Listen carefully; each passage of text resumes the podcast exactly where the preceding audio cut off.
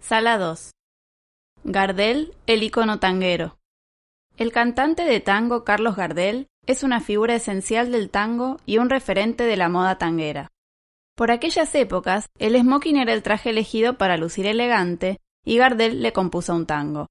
A partir del éxito mundial del tango, músicos, cantores y bailarines viajaban a París para presentarse en afamados cabarets. Para los europeos eran atracciones exóticas, por esto se exigía a los artistas que usaran vestimentas típicas.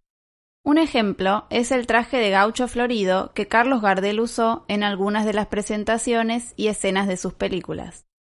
El traje llegó al museo por donación del actor Santiago Gómez Q. Gardel se lo regaló en Barcelona en 1935, el año en que murió.